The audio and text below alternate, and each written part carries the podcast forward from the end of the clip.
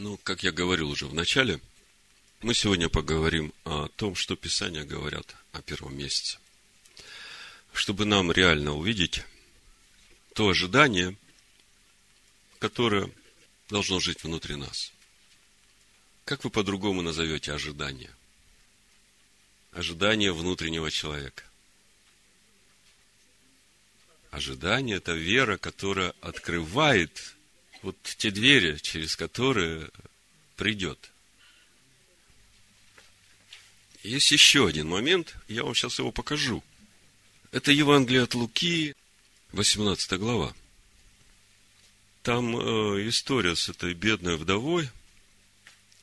Прочитаем с первого стиха. И сказал им также притчу, Евангелие от Луки, 18 глава, с первого стиха о том, что должен всегда молиться и не унывать. Откуда уныние?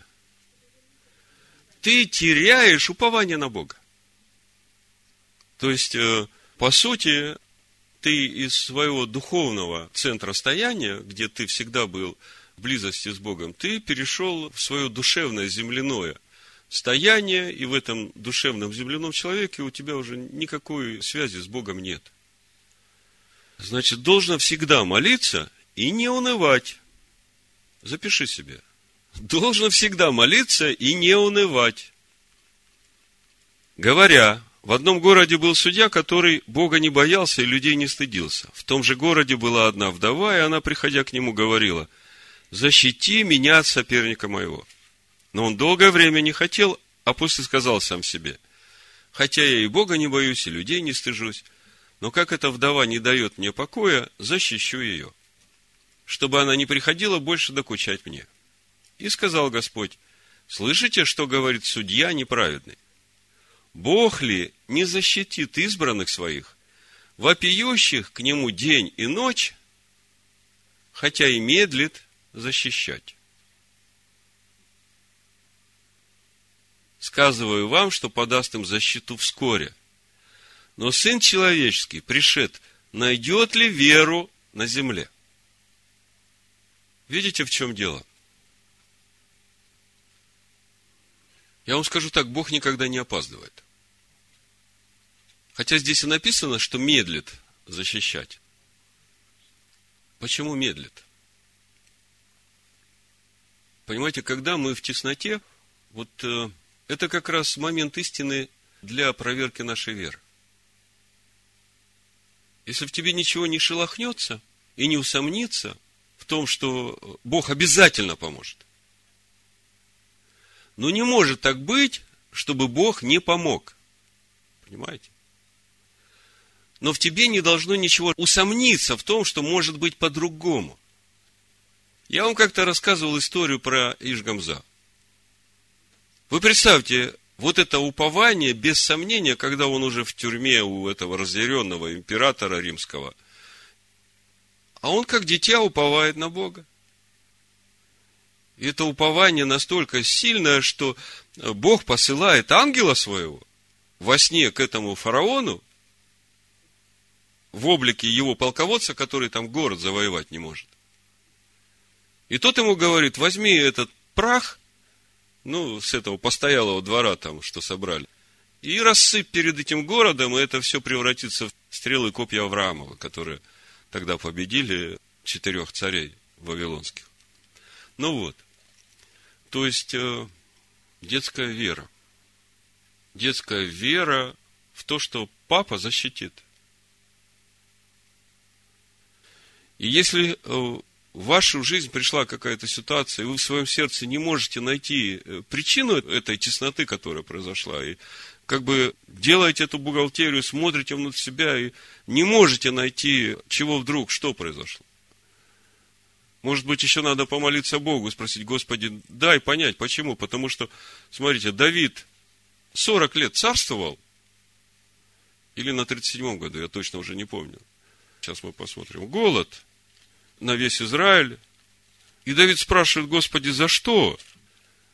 А Бог говорит, это вот за то, что Саул гаванитян убил, а Иисус Навин с ними договор заключил, что их не тронет никто. Представьте там, какие пересекаются духовные пласты – И в конце концов, ну, э, на последний год царствования Давида это вылилось. Вторая царств, да, это 37-й год царствования, 21 глава, вторая царств, первого стиха. Смотрите, был голод на земле в дни Давида три года. Год за годом. И вопросил Давид Господа и сказал, Господь, это ради Саула и кровожадного дома его за то, что он умертвил гаванитян. Это уже конец царствования Давида. Поэтому, конечно, надо спрашивать, если сердце твое не обвиняет тебя, и ты не можешь понять, почему, то просто останься в уповании и скажи, да, это мне во благо. Ну вот, 18 глава Евангелия от Луки мы читали. Бог ли не защитит избранных своих, вопиющих к Нему день и ночь, хотя и медлит защищать их? Сказываю вам, что подаст им защиту вскоре. Но Сын Человеческий пришед, найдет ли веру на земле? Послушайте, мы сейчас накануне первого дня первого месяца особенного месяца в году Божьего народа.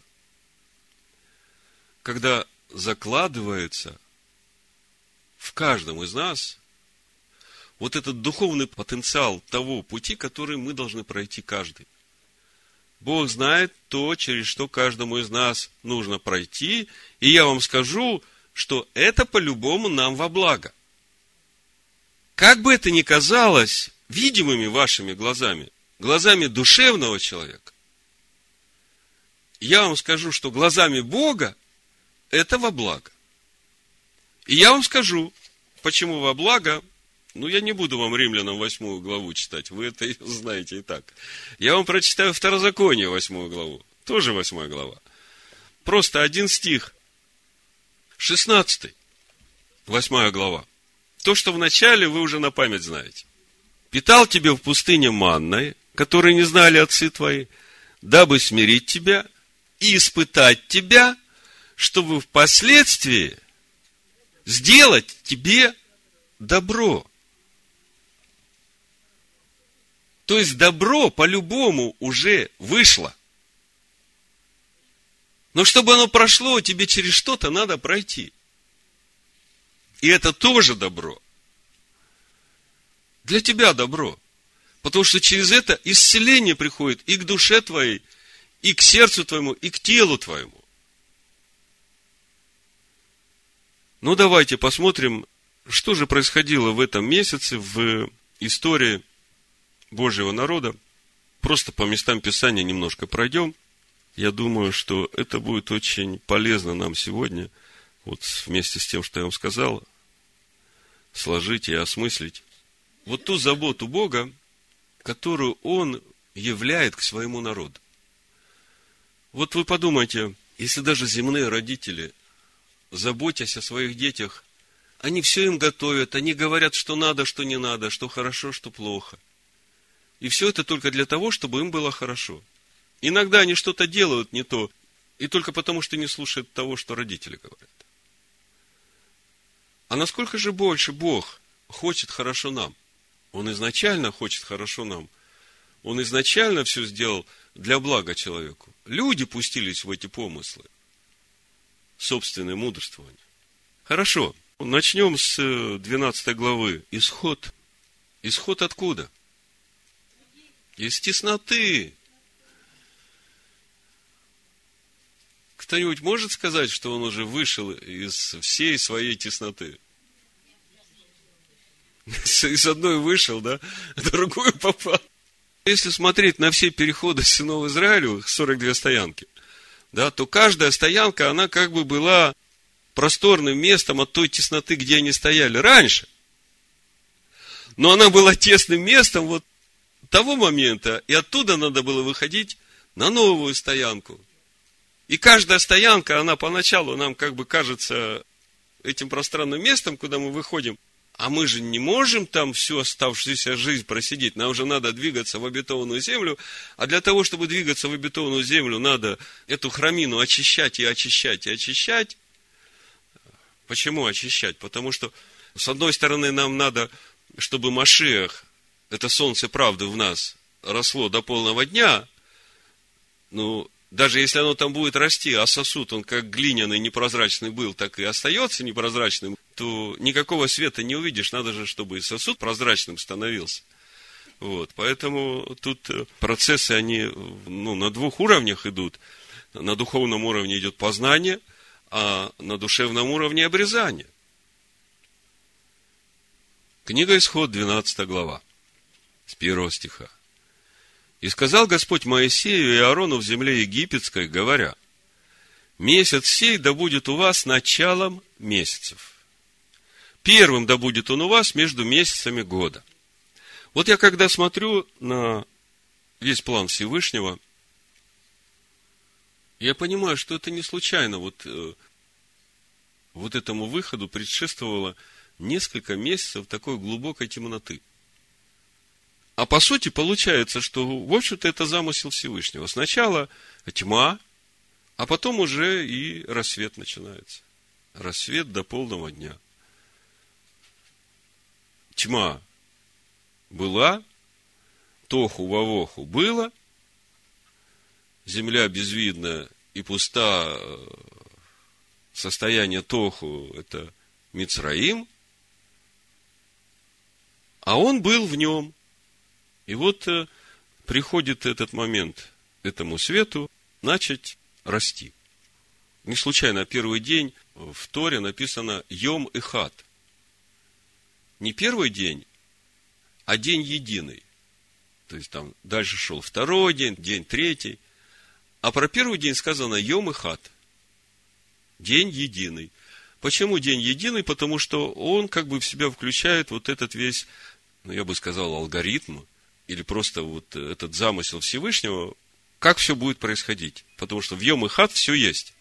Была Тоху Вавоху, была тьма, потом Бог повелевает свету, и свет становится, потом свет проходит через тьму, тьму не уничтожает, но доходит до полного дня, и потом Бог разделяет свет и тьму. И это Йом и Хат. День один написано. Не день первый, а день единый, день один. И это как бы вся э, схема этого пути. И вот мы читаем э, в 12 главе книги Исход, месяц сей да будет у вас началом месяцев, первым да будет он у вас между месяцами года. Скажите всему обществу сынов Израилевых, в десятый день всего месяца пусть возьмут себе каждый одного агнца по семействам, по агнцу на семейство – а если семейство так мало, что не съест агнца, то пусть возьмет себе с соседом своим ближайшим к дому своему по числу душ, по той мере, сколько каждый съест, расчислитесь на акции. Но об этом мы в ближайшее время будем еще много говорить. Я просто главную мысль хочу подчеркнуть. Значит, вот мудрецы пишут, каждый месяц Израиль ожидает прибавления сил как естественным, так и сверхъестественным путем. Однако в первом месяце эти ожидания особенно велики. Еврейский народ ждет открытого проявления шехины, присутствия Всевышнего и полного обновления. И мы видим, что этот месяц начинается с приготовления к встрече Песах. Заканчивается время сбора полшекеля, идет расчет на Агнца, а расчет на Агнца – это, значит, э, все входят в завет со Всевышним, потому что необрезанный не может вкушать, да, и мы в прошлый шаббат говорили, что для нас это полное посвящение души на служение Всевышнему без остатка. И вот это э, начало месяца. В отношении Агнца, вот смотрите, египтяне, единственным интересом которых были богатство и физическая сила, обожествляли овцу – дающую приплод именно в этом месяце. И поклонялись ей. Однако евреи, задача которых является служение Всевышнему, получили от него указание взять ягненка, идола египтян, своих хозяев, зарезать его и принести ему в жертву. Ибо он единственный источник богатства и силы, и обрести их можно только у него. Речь идет о Всевышнем. Ну вот, это что говорит Тора о нашем первом месяце. Вот последний шаббат мы закончили читать вторую книгу Моисея, и вы обратили внимание, что скиния была поставлена именно в первый месяц, в первый день. Слава Божия сошла, и радость этого дня в том, что присутствие Бога вернулось в народ Израиля.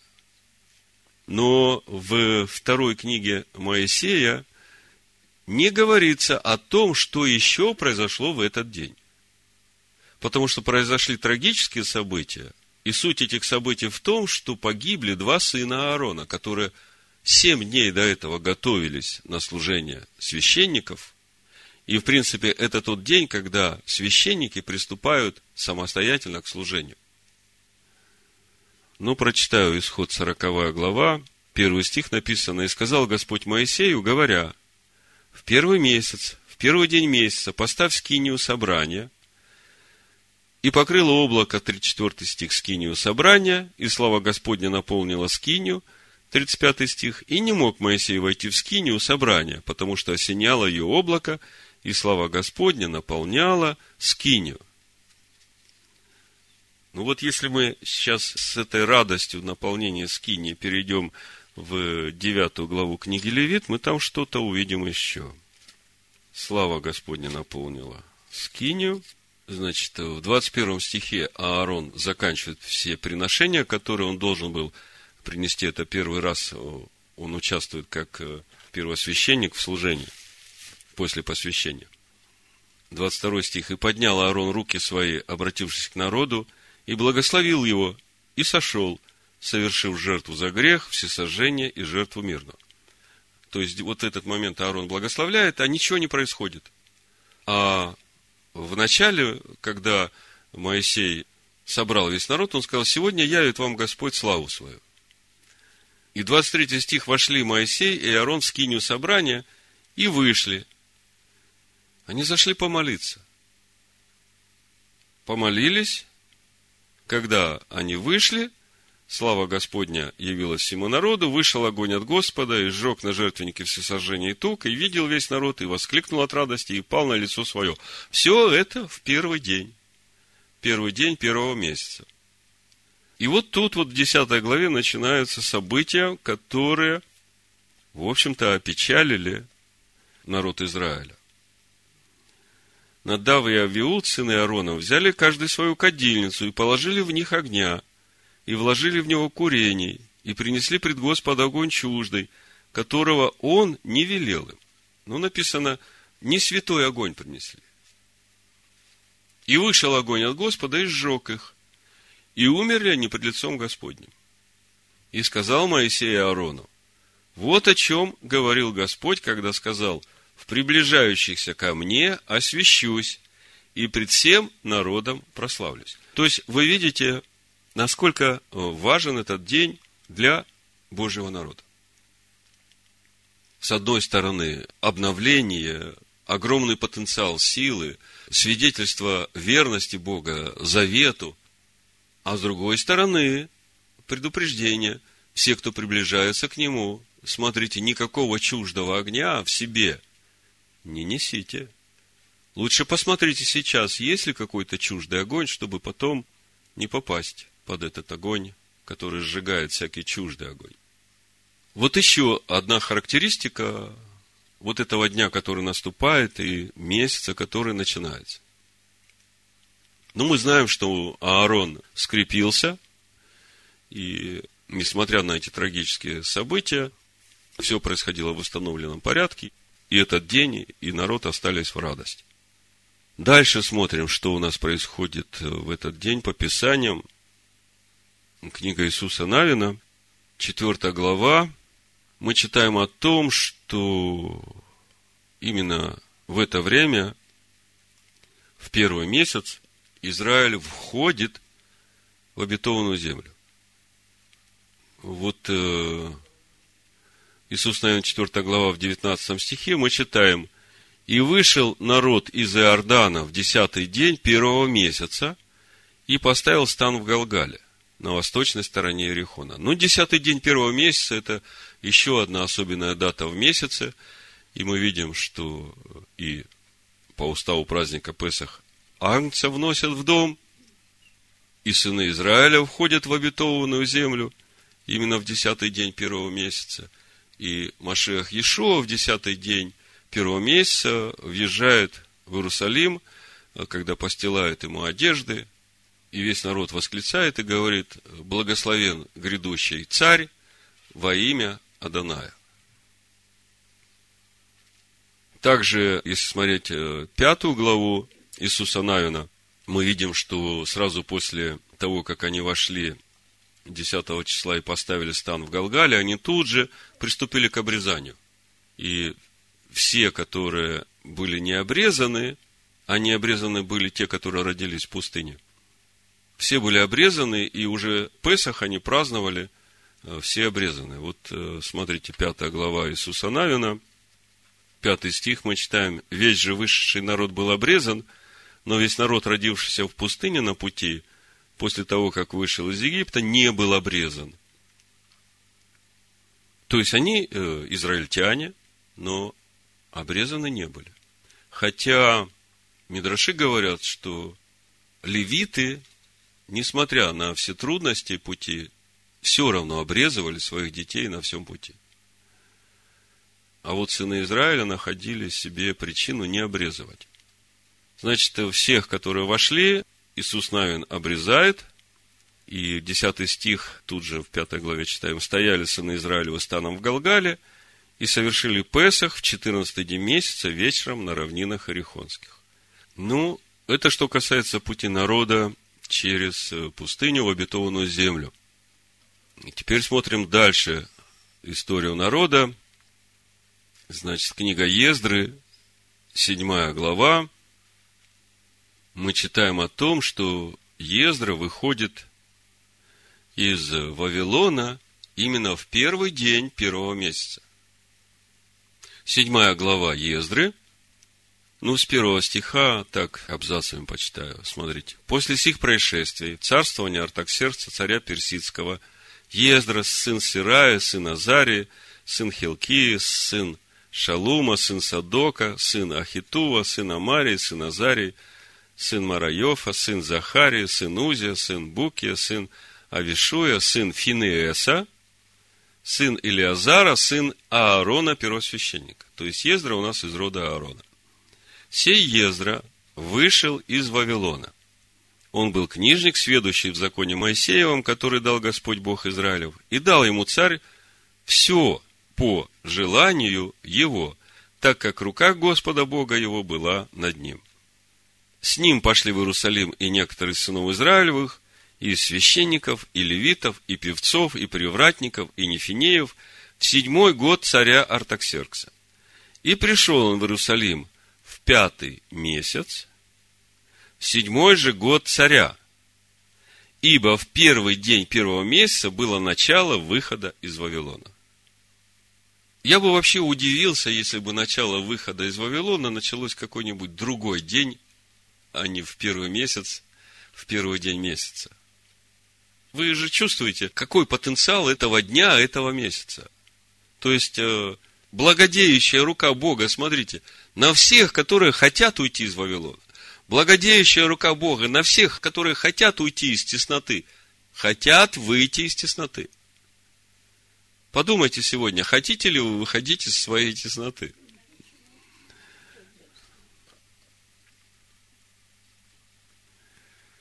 Вот э, это очень важно. Важно хотеть и важно увидеть, что милость Божия, она настолько велика над э, человеком, который хочет выходить из Вавилона, из Египта, из этой тесноты, двигаться к Богу.